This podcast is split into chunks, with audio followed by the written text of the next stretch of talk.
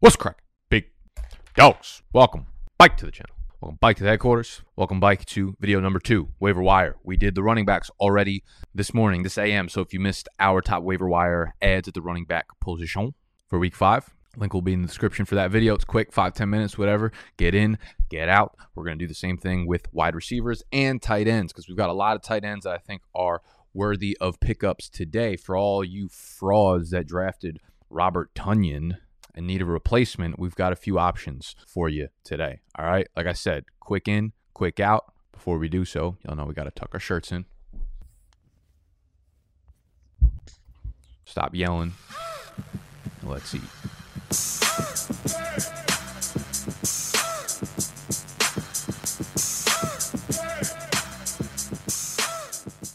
When it comes to wide receivers, nothing too spicy on the wire. Uh, I do think there are some good options though that you could you can throw into your lineup uh, at, at, the flex position.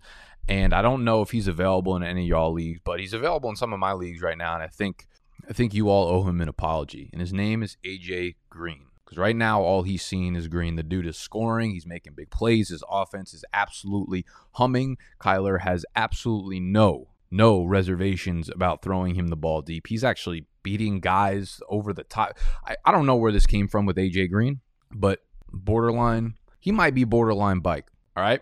Uh, so AJ Green needs to be picked up. And they play the San Francisco 49ers in week five. And this is going to be an absolute slugfest, high scoring affair. And they have no cornerbacks on that team right now. So AJ Green can be very confidently started in your flex spot in week five, which I'm sure means he's going three for 19, and Christian Kirk's going to go five for 112 and a touchdown. But AJ Green should be owned. Christian Kirk should be owned. DeAndre Hopkins, believe it or not, should also be owned. All right, down the list, we have Curtis Samuel. Now, Curtis Samuel made his first appearance of the 2021 season, and it was a bad one. Caught four of four targets for 19 yards. Didn't do really anything with his targets. Now, interestingly enough, the dude only played on 37% of snaps. So he's probably getting eased back in from this injury that cost him like the last six months, basically Q2 and Q3 of 2021. The big uptick for what should come for Curtis Samuel is now he's getting healthier. Talented player, we all know that. But Logan Thomas is also week to week with this hamstring injury. So the absence of Logan Thomas, who is one of the top targets in this offense,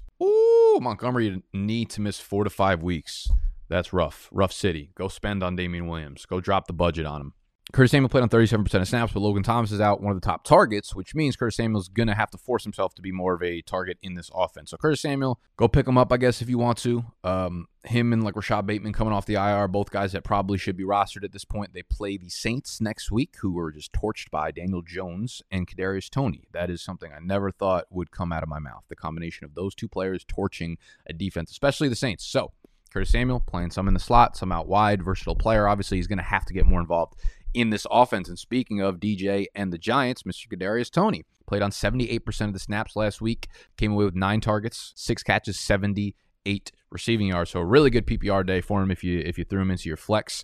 Uh, played 66% of his snaps from thy slot. Obviously, we're going to keep a very close eye on Sterling Shepard and Darius Slayton. If Slayton's back, I don't really care. It doesn't impact Kadarius Toney much. If Shepard's back, that's going to be a problem where Kadarius Toney snaps probably dip a little bit. But at this point, you know, they're coming off, uh, they're riding a hot hot hand right now with DJ and Kadarius Toney. Maybe they kind of just let this ride. Maybe they let Sterling Shepard sit another week to see what they got in their first round rookie. Again, remember, first round draft pick. He's got the capital. They want to see him produce. So Kadarius Toney, if Sterling Shepard's out, I feel pretty good. Uh, I feel pretty good about having him in my flex against a team like Dallas. You'll have Trevon Diggs on Kenny Golladay. Saquon Barkley is going to eat. Kadarius Toney should see another six, seven, eight, nine targets in the slot. So we like Kadarius Toney. Another slot receiver we do like is Mr. Jamison Crowder. Now, Jamison Crowder had the big day for the Jets and Zach Wilson on Zach Wilson's first real big day of the season.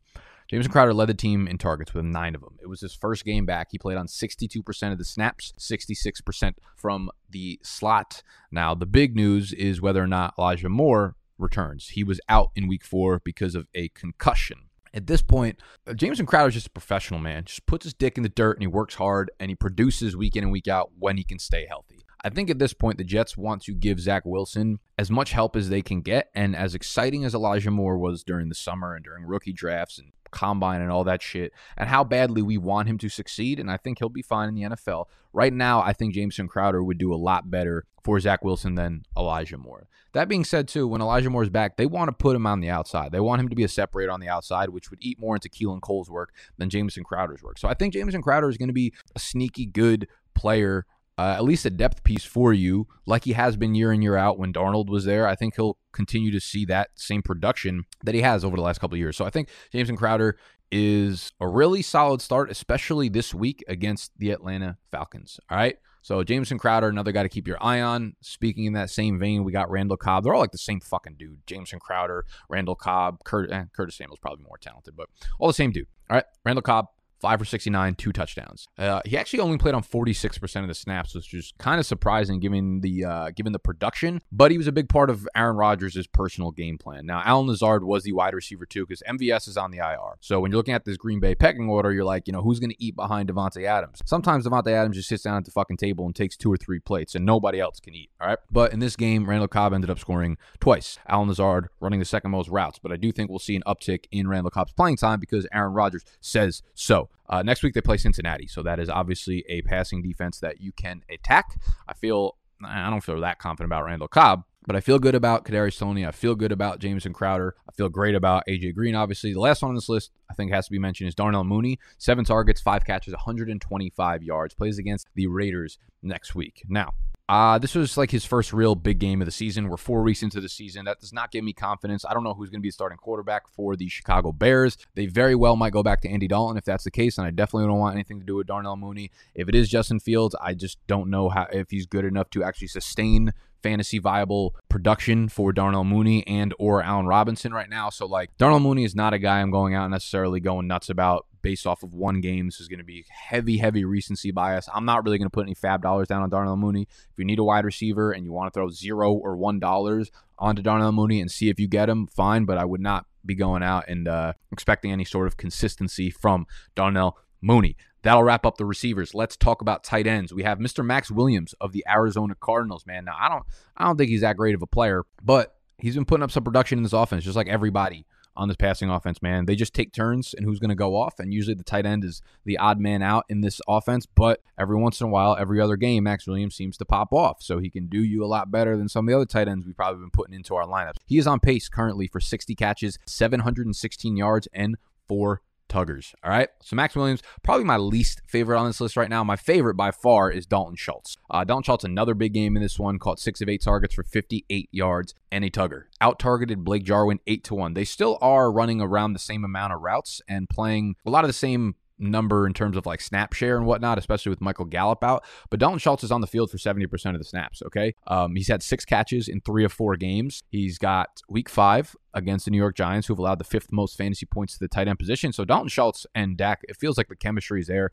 Dalton Schultz was great last year. Feels like we just don't give him any credit for what he's been doing. We just feel like it's very fluky, but he continues to produce at a very consistent level, continues to stay on the field, continues to just do what we want from a fantasy tight end. So Dalton Schultz, don't think too hard about this one. It's a great offense, an efficient offense, one that's going to score a lot, one that's going to pass a lot, and Dalton Schultz is catching a lot of those balls. So Dalton Schultz needs to be prioritized on your waiver wire. Dawson Knox, man, averaging five targets a game in another high passing offense. And imagine when they're actually in a shootout. Imagine when they're not up 40 to nothing and they actually pass the ball until the end of the game. Um, he has scored four touchdowns in their last three games. And Dawson Knox is a really athletic guy coming out of uh, Ole Miss. He didn't have the production in college, which was what probably deterred some people from him. But you're not going to have production when you are competing with A.J. Brown and DK Metcalf and Elijah Moore and all these fucking phenomenal playmakers at the college level. What an unbelievable fucking pass catching group there in uh in Ole Miss, man. That that's like some of my favorite shit eh, about like football and, and especially college football now, like really, really following it because we're in like the dynasty space,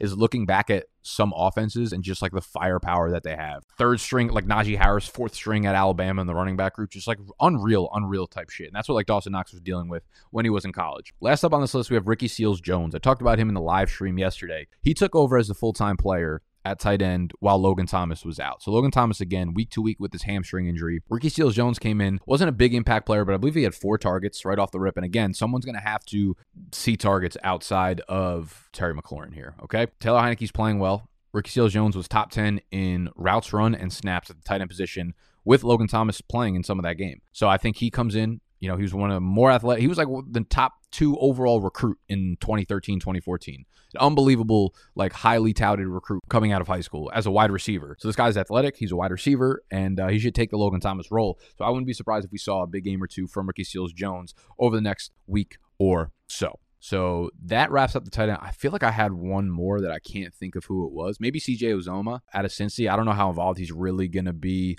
when Tee Higgins returns as like the possession guy, but I think he's another name to keep an eye on. Uh, there's a lot of a lot of guys on the waiver wire this week for tight ends that I think are super, super, super duper intriguing. So just to wrap up, we have wide receivers of Curtis Samuel, AJ Green, Kadarius Toney, Jamison Crowder, Darnell Mooney, Randall Cobb, tight ends Maxx Williams, Dalton Schultz, Dawson Knox, Ricky Seals Jones, and CJ Uzomah. All right, that's all we got for y'all today. If you enjoyed, make sure you hit that thumbs up button. Make sure you subscribe to that channel if you're new. We will be bike tomorrow with another uh, underdog draft. So if you're not signed up for underdog, they reopen their best ball draft. So if your team suck, if your season long drafts suck, you can still win some money. Go to underdogfantasy.com. The link for the app will be in the description. Throw 10 bucks onto your account. Use promo code BDGE. You'll get $20 into your account free for doing so. And then tomorrow you could draft with me. We are doing full full drafts. It's open until the 14th. Wait, is tomorrow the draft? Yeah, tomorrow we will be drafting. So you will be able to join drafts with me. I'll tweet out the link. I'll put the link in the Discord. So if you want to draft and, and re- reconcile all the bullshit that you did this summer with the terrible drafting of your fantasy teams like myself, now is the time to do so. UnderdogFantasy.com. I'm out. I love you. Goodbye.